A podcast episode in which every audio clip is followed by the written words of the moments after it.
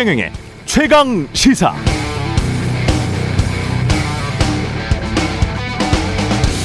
네, 매주 금요일 김호기 교수의 사회학 카페 어느덧 매니아층도 생긴 것 같은데요. 아쉽습니다.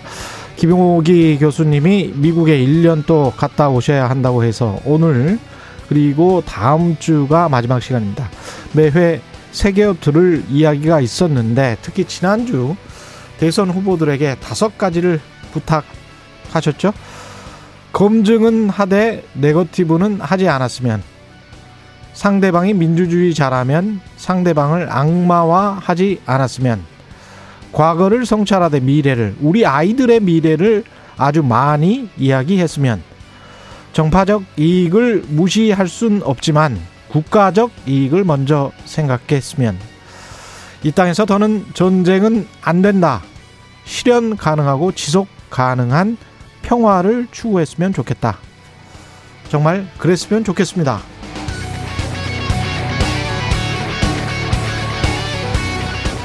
네, 안녕하십니까. 9월 17일 세상에 이익이 되는 방송 최경령의 최강시사 출발합니다. 저는 KBS 최경령 기자고요. 최경령의 최강시사 유튜브에 검색하시면 실시간 방송 보실 수 있습니다. 문자 참여는 짧은 문자 50원, 긴 문자 100원이 드는 샵9730 무료인 콩 어플 또는 유튜브에 의견 보내주시기 바랍니다. 오늘 1부에서는 구윤철 국무조정실장 만나보고요. 2부에서는 이재명 후보의 경기도 대장동 개발사업 특혜 의혹 하나씩 짚어보겠습니다.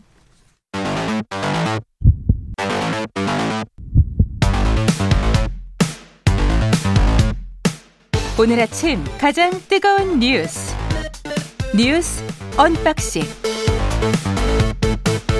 네 뉴스 unboxing 시작합니다. 민동기 기자 김민하 평론가 나와있습니다. 안녕하십니까? 안녕하세요. 예 토론이 참 많았습니다 어제. 토론 1, 2, 3. 먼저 가장 관심을 끈 국민의힘 대선 주자들 토론부터 볼까요? 예. 이게 몇 가지 굉장히 이 주제에 따라서 격론이 벌어졌는데요. 예. 일단 고발 사주와 관련해서 홍준표 후보가 아, 일단 그 하태경 후보가 이런 질문을 했습니다. 박지원 국정원장 개입설에 대해서 홍준표 후보가 너무 침묵을 지키고 있다. 음. 이렇게 비판을 하니까 홍 후보가 팩트가 드러날 때까지 자제하는 것이다. 이렇게 음. 얘기를 했거든요. 예. 여기에 대해서 하태경 후보가 그 민주당 대변인하고 똑같다. 이렇게 얘기를 하니까 못된 소리. 이렇게 또 반응을 했고요. 하태경 후보가 그 꼰대식 발언이다. 네, 이게 약간 경론이 좀 벌어졌고요. 예. 그리고 윤석열 후보 막 측에서 상상이 되네요 지금. 그렇습니다. 예. 어제 토론이 좀 재밌었습니다. 예. 윤석열 캠프 쪽에서 그 박지원 국정원장하고 조성은 씨 만났을 때요. 지난해 8월 11일. 음. 그때 한 사람이 더 있었다. 어, 그게 이제 홍준표 캠프 인사였다는 얘기가 막 돌지 않았습니까? 예. 이 홍준표 후보가 그 얘기를 하면서 예. 그 윤석열 후보 쪽에서 소문을 흘린 거 아니냐. 관련 없음이 밝혀졌으면 사과해야 하지 않나. 또 토론에서 이렇게 홍 후보가 물었습니다. 예. 여기에 윤석열 후보가 뭐 우리 캠프 사람이 밖에서 무슨 얘기를 했나 모르겠지만 라고 얘기를 하면서 이제 사과를 안 했거든요. 그러니까 홍준표 후보가 윤 후보 캠프에 뭐 허접하네 이런 또 거친 발언들이 오고 가서 한때 분위기가 살짝 좀 그랬고요. 우리 캠프 사람이 밖에서 무슨 이야기를 하긴 했죠. 하긴 그러니까 모르겠지만이라고 했죠. 이제 예. 윤석열 후보는 특- 본인이 특정 캠프 소속의 예. 이제 제 3자가 예. 박지원 원장하고 조성은 씨가 있었던 자리에 동석했다라는 취지의 주장을 예. 여러 인터뷰를 통해서 그리고 언론을 통해서 많이 했습니다. 윤석열 총장 본 측에서. 것 같은데. 그렇죠. 그렇습니다. 거의 그게 홍 준표 캠프다라는 것을 누구도 알 수 있듯이 알 수 있는 정도로 다 했어요. 근데 예. 윤석열 전 총장 얘기는 이런 얘기입니다. 예. 고발한 취지는 예. 그러니까 뭐 검사 출신답게 예. 고발의 취지는 그 자리에서 그 정도를 논의했다고 해서 실행됐을 리 없고 누군가 더 있었을 것이다라는 것을 전제로 해서 고발을 한 것이지 그것이 홍준표 캠프라고 한 적은 없다라는 것인데 거기에 대해서 이제 방금 말씀드렸다시피 언론에 한 얘기가 있으니까 거기에 대해서 이제 전제를 깔고 가는 거죠. 밖에서 사람들이 뭐라고 했는지는 모르겠으나 예. 네, 고발 취지는 이랬다 이렇게 설명했는데 만족할 수 없는 설명이죠. 홍준표 의원 입장에서는. 다른 것도 이슈, 이슈가 많이 됐습니다. 다른 거, 다른 사람들도. 어, 좀 특징적인 거는요. 예. 어, 조국 전 장관이 소환이 됐습니다. 예. 어, 굉장히 어제 좀 특, 특이했는데 하태경 의원이 또 홍준표 의원을 어제 주로 많이 공격을 하더라고요. 음. 조국 교수랑 요즘 페이스북에서 썸 타고 있냐 민주당 대변인이냐 이렇게 물었습니다. 아까도 민주당 대변인이냐. 네, 그러니까 조국 수사가 잘못됐냐라고 하태경 의원이 홍준표 의원에게 물었거든요. 그러니까 홍준표 의원이 뭐라고 대답을 했냐면 나는 잘못된 걸 보면 피아를 가리지 않는다. 수사가 잘못됐다는 게 아니고 과잉 수사를 했다는 것이다. 모든 가족을 도륙하는 수사는 안 된다. 이렇게 답을 했습니다. 음. 그러니까 원희룡 전 제주지사도 여기에 이제 참전을 했는데요. 정경심 교수가 2심에서 유죄에다가 실형 판결까지 나왔는데 아직도 도륙이라고 생각하냐 이렇게 물었고 홍준표 의원이 조국 전 장관이 자신의 내, 내 가족의 모든 것을 책임지고 들어갈 테니 내 가족은 건드리지 마라 그렇게 이야기하고 본인이 들어갔으면 가족 전체가 들어갈 필요가 없었던 사건 아니냐 이렇게 또 얘기를 했고요. 여기에 대해서 또 하태경 의원이 그 조선시대 경국대전에 나온 법의식이다. 예. 개인이 잘못을 했으면 책임을 져야 한다. 이렇게 말을 하기도 했습니다. 그러니까 이게 홍준표 의원이 이게 과거에 이제 페이스북에 쓴 글들이 있어서 예. 이걸 빌미로 이제 하태경 의원 등이 이제 공격을 한 것인데 홍준표 의원이 왜 조국 전 장관 수사에 대해서 이런 이런 주장을 펴느냐? 그건 윤석열 전 총장이 과잉 수사를 했다. 이걸 강조하기 위해서예요. 근데 이 그렇죠. 핵심 타겟은 전직 대통령들에 대한 거죠. 예. 그러니까는 박근혜, 이명박 두 전직 대통령들에 대해서 이른바 적폐 수사에 대해서 과잉 수사를 해서 어제도 그 얘기를 했습니다. 몇 명이 이제 뭐 스스로 목숨을 끊고 어 그렇게 됐는데 그거에 대해서 사과해야 되지 않느냐 윤석열 전 총장한테 막 그랬는데 아, 항상 과잉 수사를 하는 버릇이 있다. 뭐 이런 그렇죠. 거거든요. 그렇죠. 그렇죠. 예. 그 얘기의 연장선에 나온 건데 다만 이게 이렇게 좀 공격의 포인트가 막 되고 하니까 음. 아, 홍준표 의원이 끝나고 나서 예, 좀 기자들한테 얘기를 했어요. 그래가지고 네. 이게 자기는 뭐 그렇게 생각을 했는데 국민들이 과잉수사가 아니었다고 한다면 음. 그건 뭐 내가 생각을 바꿔야지 별 수 있겠느냐 이렇게 얘기를 해서 아마 다음번에는 예. 이것과 관련된 입장이 좀 바뀔 것 같고 예. 그리고 사실 어, 엄밀히 얘기하면 뭐 하태경 의원 얘기 중에 맞는 얘기가 있습니다. 이게 어 뭐 수사를 당했지만 예를 들면 조국 전 장관의 이제 뭐 어, 배우자인 정경심 교수라든지 그리고 음. 오촌 조카인 조범동 씨라든지 개별적으로 혐의가 적용이 됐, 기 때문에 재판도 받고 수사도 받고 한 것이지 음. 조국 전 장관의 뭐 가족이기 때문에 뭐 된 건 아니거든요 수사가. 그래서 그 이런 이제 뭐 예를 들면 홍준표 의원이 어 음, 조국 전 장관이 인정했는데 어, 그 배우자랑 뭐 이렇게까지 한 것은 과잉 수사다라고 하는 것에 대해서는 일부 여기서 얘기하듯이 좀 경국대전이다 이런 비판도 나올 법한 뭐 그런 얘기였습니다. 예. 관련해서 이제 똑같은 잣대가 적용이 되면 어떻게 될지는 모르겠습니다. 그거는 사실은 저는 우려스러워요.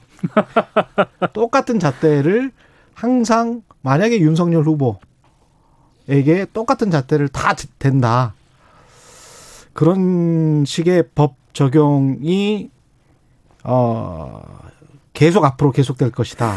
근데 어- 이제 우려가 되는 거는 음. 그런 부분에서 우려가 되는 건 저는 예. 이제 모든 게 똑같은 혐의고 똑같은 의심이라면 당연히 똑같은 잣대를 예. 대야죠. 문제는 항상 벌어지는 문제는 예. 같지 않은 걸 같다고 하는 겁니다. 항상 정치적 논란에 끼어들고 막 이렇게 되면 그것도 같은- 문, 그것도 문제지만 네. 같은데 다르다라고 주장하는 음. 것도 또 문제죠. 그렇죠. 예. 그래서 정확하게 항상 음. 모든 것은 진실을 정확하게 봐야 되고 핵심적인 근본적인 진실이 뭔가를 항상 봐야 되는데 항상 정치적 논란이 벌어지면 그게 다 흐려지죠. 네. 제가 말씀드리고자 하는 거는 공정은 그 살을 베면서 피가 뚝뚝 흐르, 흐르는데 아, 무서워요. 예? 그뭐 정육점도 피해, 아니고 피해 뭡니까. 양까지 잴 수는 없다 인간이 그거는 신의 영역이기 때문에 기왕 정치를 하려면 사랑의 정치를 하는 게 낫다 인의 정치를 하는 게 낫다 저는 그런 뜻에서 자꾸 이런 말씀을 드리는 거고 사랑의 최경영. 네. 이게 공정이랄지 이 법과 사상이 진시황이랑 또 연결이 되잖아요. 이런 것들은 굉장히 사회를 피폐하게 만들 수가 있습니다. 그런 점에서 지금 굉장히 미래를 생각을 한다면 이거는 좀 끊고 가자. 이렇게는 하면 안 돼. 그렇게 하자는 이야기가 아니에요. 윤석열 후보나 그 사람들한테도 다 그렇게 하자라는 이야기가 아니고 이거를 좀 사실은 과거에 좀 그런 식의 어떤 사람들을 전부 다 피폐하게 만들어버리는 그런 공정의 기준이나 이런 것들은 우리가 다시 한번 생각해 보자는 네. 거죠. 정치의 사랑하고 사랑. 싶어요. 예. 정치의 사랑이 개입되기에는 음. 여전히 좀 먼 것 같습니다. 어제 TV 토론 끝나고 나서요. 김호기의 사회학 카페를 내- 제가 너무 심취해서 지금 듣고 있나? 윤석열 후보 지지자로 추정되는 일부 그 시민들이 예. 홍준표 의원한테 이렇게 다가서려고 하다가 음. 이거 막는 과정에서 또 물리적 충돌이 발생을 했거든요. 예. 다친 사람도 있다고 하니- 하니까요. 어, 우리 정치 아직 사랑이 퍼지기에는 굉장히 먼 미래의 얘기인 것 아니. 근데 이게 무슨 뭐뭐 8, 90년대가 아니고 왜 싸웁니까? 그러게나 말입니다. 근데 이게 네. 여당 야당 다 가리지 않고 자꾸 물리적으로 지지자들이 충돌하는데 정치에서는 여당도 충돌했었어요? 지지자들이? 이 이낙연 전 대표 지지자하고 예. 그다음에 이재명 캠프 관계자하고 음. 광주에서 이제 충돌에 충돌한 적 있죠 최근에. 뺨을 때렸습니다. 그래요? 예. 그렇습니다. 이런 일이 자꾸 일어나기 때문에 우리 정치가 그만큼 지금 어떤 극단적인 갈등의 한가운데로 막 들어가고 있는 상황이어서 윤석열 총장 지지자가 홍준표 후보를 어떻게 하려고 해서요? 이거는? 다가 갈 뭐 어떻게 하려고 하니까 예. 수행 비서가 이제 그걸 이제 물리적으로 막았겠죠. 그 과정에서 좀 물리적 충돌이 있었고 음. 예, 일부 다친 사람도 있다고 합니다. 예. 그러니까 이런 일은 다시 일어나서 안 되고요. 음. 근데 이제 이 국힘 토론에서 전반적인 그림을 보면 이런 그림이었던 것 같습니다. 어떤 윤석, 그림이었습니까? 윤석열 예. 전 총장 다소 이제 방어적이었던 것 같은데 예. 이 방어적인 게 일단 첫째로 1위 후보로서의 부자보 무조심이 일단 있는 것 같고 음. 두 번째는 어쨌든 아직까지 이 토론에 대한 어떤 자신감이나 이런 것들이 확실히 이제 좀 풀리지 않은 것 같아요. 예. 그리고 특히 이제 검찰 문제라든가 뭐 수사, 고발장 뭐 이런 거에 대해서는 나름대로의 자기 언어로 답을 했는데 정책에 대해서는 계속 중간중간 이렇게 에, 그, 막 이렇게 계속 어, 중간중간 얘기가 들어가는 거라서 아직까지 이제 좀 어, 준비가 잘 된 후보라는 느낌은 없었다. 이 부분이 이제 좀 강조가 됐고 그다음에 또 특이한 게 예를 들면 민주당 토론을 하면 이낙연 전 대표에 대해서 그 후발 주자들이 1위 후보뿐만 아니라 2위 후보에 대한 이렇게 여러 가지 집중포화를 하지 않습니까? 예. 똑같은 상황이 벌어졌습니다. 홍준표 의원에 대해서 이 후발 주자들이 이 아래에 있는 사람들이 계속해서 이제 집중포화를 이 받는데 근데 홍준표 의원이 또 여기 효과적으로 대응했다고 보기엔 또 어려워요. 그래서 1, 2 후보가 다 토론에서 좀 득은 없었던 거 아닌가 이런 생각이 드는 토론. 한 가지 좀 재밌는 거는 예. 홍준표 후보하고 유승민 후보는 주도권 토론을 할 때요. 음. 계속 윤석열 후보를 지목을 했거든요. 예. 근데 윤석열 후보는 본인 주도권 토론에서 두 후보만 딱 제외하고 다른 후보를 계속 아. 지목을 하고 또 정책적인 걸 계속 네, 물어봤어요. 계속 네. 피하는 거구나. 피하는 그렇죠. 거죠. 예. 네. 한쪽은 계속 싸움을 거는 거고 네. 한쪽은 계속 피하는 거고. 정의당도 TV 토론을 했어요. 어제 이제 또 TV 토론을 했는데요. 대선 주자들. 그렇습니다. 근데 이제 여기서는 심상정 후보가 집중 견제를 좀 받았습니다. 특히 이제 또 여기도 조국 전 장관이 소환이 됐거든요. 예. 예. 이정미 후보가 이런 얘기를 했습니다. 정의당의 가장 큰 위기 국면은 조국 사태로부터 시작이 됐다. 당시 당을 이끌었던 심상정 후보가 반성과 성찰의 입장을 갖고 있는지 궁금하다 이렇게 얘기를 했습니다. 그러니까 심상정 후보가 여기에 대해서 이정미 대표만 잘 모르는 것 같은데 국민 앞에서도 당 전국위원회 공식 평가에서도 당시 정의당은 분명한 오판으로 평가를 내렸다라고 답을 했고요. 어, 이 두 사람이 이렇게 토론하니까 그 황성지 후보가 또 있거든요. 이 황 후보가 당시 지도부 일원이었던 이정미 의원을 향해서 그러면 이정미 의원은 당시 무슨 입장을 냈냐 이거 계속 묻더라고요. 여기도 조국 관련이요. 그렇습니다. 그래서 이정미 후보가 나중에는 결국 본인이 자신도 철저하게 반성하고 성찰하고 있다 이렇게 답을 하기도 했습니다. 이게 사람들 이름부터 좀 알려드려야 될 것 같아요. 심상정 후보, 김용기 후보, 황순식 후보, 심 그다음에 이정미 이정미, 후보. 이정미 후보입니다. 예. 그러니까 예. 지금 여기도 비슷한 구도예요. 심상정 후보가 단연 앞서가는 상황일 것이고 당내 조직이나 뭐 이런 거기는 이제 당내 경선하니까 당내 조직이나 이런 걸 보면 이제 이정미 후보- 후보가 그 다음 정도 될 것인데 그렇죠. 대표를 했으니까. 그렇죠. 예. 2위 후보가 이제 1위 후보를 과거에 이제 조국 전 장관 문제로 이렇게 좀 공격을 하는 것이죠. 근데 음. 여기에 대해서 또 그, 그 3, 4위 후보들이 또 거기에 대해서 2위 후보를 공격하는 네. 이런 모습이 펼쳐졌고 이 조국 전 장관 문제는 사실 정의당이 굉장히 아픈 어떤 그런 대목입니다. 예를 들면 조국 전 장관 문제에 대해서 어, 방향이 어떻든지 간에 자신들의 기준과 원칙을 갖고 접근을 했으면 음. 그거에 대해서 설명을 하면서 지지층을 설득하거나 다른 정치 세력들 간의 어떤 차별화 이런 것들을 할 수 있었을 텐데 지금 설명의 방식이 선거제 개혁을 했어야 되기 때문에 타협을 했다 여당하고 이렇게 해서 설명을 하고 있는 거잖아요. 그러면 문제가 뭐가 되냐면 이 여당 지금의 어떤 그 여당이나 또는 보수 정당에 만족하지 않는 시민들이 진보 정당을 원래 과거 같으면 지지했어야 되는데 지금 이렇게 되면 여당하고 하나로 정치 세력으로 묶여서 지지할 수 없는 국면이 이렇게 해서 만들어진 거죠. 음. 거기에 대한 책임론이 주된 이제 어떤 논쟁 포인트였는데 음. 뭐 여기에 대한 시원한 답이라든가 이런 것들은 나오지 않은 그런 토론이었습니다. 근데 정의당 토론회에서 아쉬운 점은 예. 정의당이 그래도 진보 정당으로 평가받는 정당이지 않습니까? 그렇죠. 근데 정의당 얘기를 하는 게 아니라 자꾸 보수 정당이 이중대라든가 조국 전 장관 얘기를 한다든가 왜 정의당도 한국 언론의 못된 습성을 같이 그러니까 따라가는지 정의당의 모르겠습니다. 어떤 가치와 미래 비전 이런 거에 좀 집중을 근데 그게 했었 하나의 네. 포인트는 있었어요. 뭐냐면 김용기 후보가 뭐 참여형 일자리 보장제 이런 걸 내, 내세우면서 이재명의 기본소득과 경쟁하겠다 이렇게 이제 주장을 했는데 그렇죠. 거기에 대해서 심상정 후보가 이게 확장 실업자를 포함해서 340만 명에게 일자리를 보장하겠다는 건데 이게 실현 가능한 로드맵을 제시해야 된다 이렇게 반론을 해서 이런 부분에서는 이제 뭐 정책적인 논쟁도 있고 해서 음. 앞으로 이런 부분을 좀 더 키웠으면 좋겠습니다. 이재명 게이트냐 현대판 마녀 사냥이냐 대장동 땅 관련해서 이게 지금 계속 속보가 나오고 있죠. 일단 이재명 지사는 음. 그럼 수사하자 이런 쪽으로 방향을 확실히 수- 정한 것 수사해라. 같습니다. 네. 예. 수사 의뢰한다 이렇게 공개 의뢰한다라고 어제 입장을 밝혔고요. 어, 일단 제기되고 있는 모든 왜곡과 조작을 샅샅이 수사를 해달라. 예. 모든 수사에 적극적으로 협조하겠다 이렇게 어제 공개적으로 얘기를 했습니다. 다만 그렇게 얘기를 하면서요. 만약에 수사 결과에 따라 어떤 의혹이 좀 발견이 아- 되지 않는다면은 예. 이 문제를 제기한 모든 주체들에게 책임을 묻겠다라고 입장을 밝혔습니다. 음. 그리고 이제 국민의힘 같은 경우에는 어제 또 대장동을 직접 갔습니다. 일부 의원들이 예. 예, 가서 뭐 대장동 게이트로 이제 규정을 했고요. 음. 일단 국민의힘은 이 대장동 개발 사업에서 이재명 지사와 특수관계에 있는 업체들이 컨소시엄에 참여해서 특혜를 받았다 이런 기조를 계속 유지를 하고 있습니다. 예. 근데 이게 굉장히 역사도 있고요. 굉장히 복잡한 문제이기 때문에 예. 예, 이게 좀 아주 긴 설명이 좀 필요한 대목이죠. 증거는 뭐가 있습니까? 뭐가 나온 뭐 가령 예를 들어서 손준성 보냄 같은 그런 증거가 있습니까? 증거는 없고 정황만 예. 가지고 이제 많이들 얘기를 하고 있는 예. 건데 여러 가지를 종합해 봤을 때 어제도 잠깐 말씀드렸지만 이 사건은 이 화천대유 이게 자꾸 화천대유라 하니까 뭐 정유회사 같은데 아닙니다. 이게 뭐 좋은 말이라고 하는데 예. 화천대유라는 회사를 중심으로 해서 이 개발 사업에 화천대유가 끼어들어서 거기서 나온 여러 가지 비리가 어떻게 진행이 됐느냐 이걸 중심으로 이제 접근을 해야 되고 그러다 보면 만약에 그 당시에 성남시가 뭐 이 업체를 선정하는 과정이라든지 개발을 다루는 과정에서 부적절한 게 있으면 했다면 그게 그 과정에서 나와야 되는 거거든요. 음. 근데 뭐가 나오면 다 이재명 지사와 연관된 걸로 사실은 별로 그렇게 개연성이 없는 것까지 다 묶어버리면 오히려 이 사건의 진실이 규명이 안 됩니다. 그래서 제가 이- 볼 때는 이재명 지사가 이걸 다 수사해라라고 하는 것은 제가 볼 때는 그것은 적절한 대응이에요. 제가 정치인이 대선 꼭 나가겠다고 하는 사람들이 어떤 의혹이 제기되면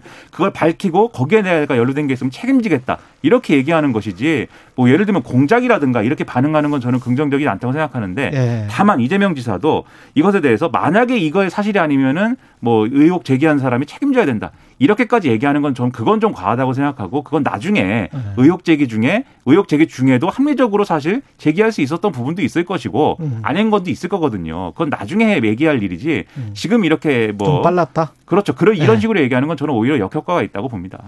마지막으로 꼭 이것만 기억해 주시면 될 것 같습니다. 손윤성 관련한 의혹도 검찰이 야당에게 고발 사주했느냐 안 했느냐 그 의혹 따로 네.